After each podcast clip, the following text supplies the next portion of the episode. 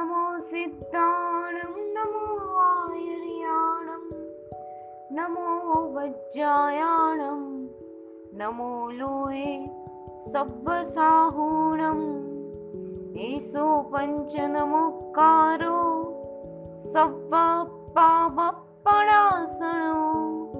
मङ्गलाणं च सव्वेसिं परमं भवयि मङ्गलम् પ્રણામ પુણ્યશાળીઓ.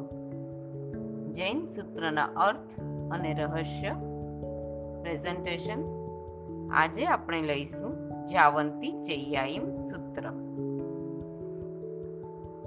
સૂત્રની ભૂમિકા લઈએ છીએ. આ સૂત્રમાં સર્વ ચૈત્યોને વંદના કરવામાં આવેલ છે.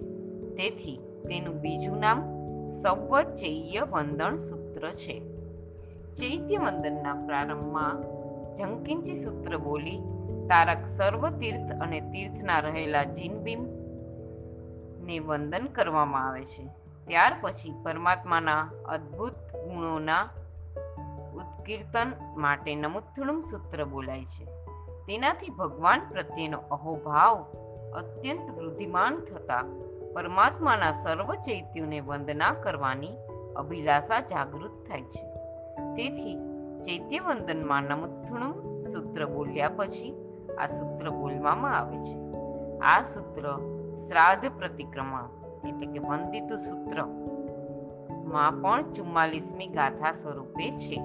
હવે આપણે એનું સૂત્ર લઈએ. મૂળ સૂત્ર, જાવંતી ચૈયાઈમ ઉઢે અ, અહે અ, તીરી અ લોહે અ સવાઈમ તાઈમ વંદે ઇહ સંતો તથ સંતા ઇમ.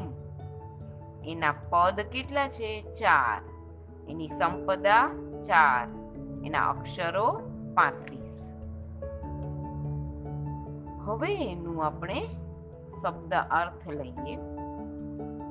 ઉદ્વલોકમાં, અધોલોકમાં અને તીર્ષાલોકમાં જેટલા ચૈત્યો છે, અહીં રહેલો હું ત્યાં રહેલો, ત્યાં રહેલા તે સર્વને વંદન કરું છું.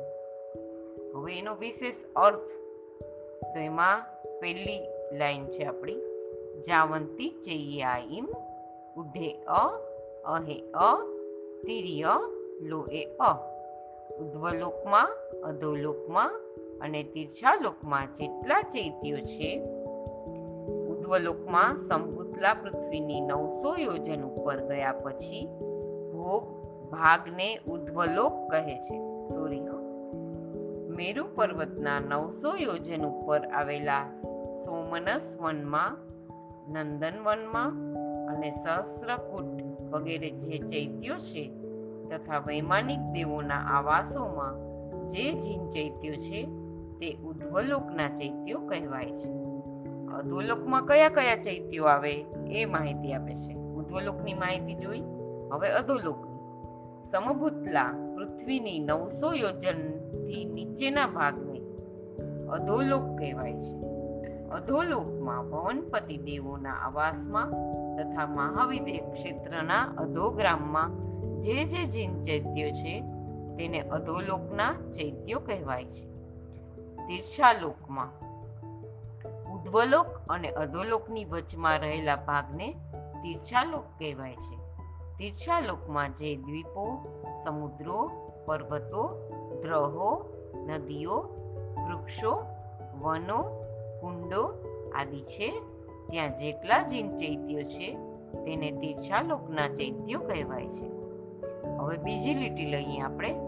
સવાઈમ તાઈમ વંદે ય સંતો તથ સંતાઈમ અહીં રહેલો હું, ત્યાં રહેલા તે સર્વ ચૈત્યને વંદન કરું છું.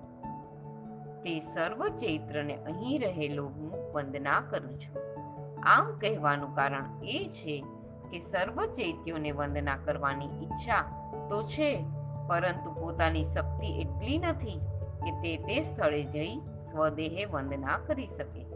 તેથી જ ત્રણેય લોકમાં રહેલા સર્વ ચૈત્યોને સ્મૃતિપટમાં લાવી, આ ચૈત્યો જ મારા ભવની સ્ટારનું કારણ છે.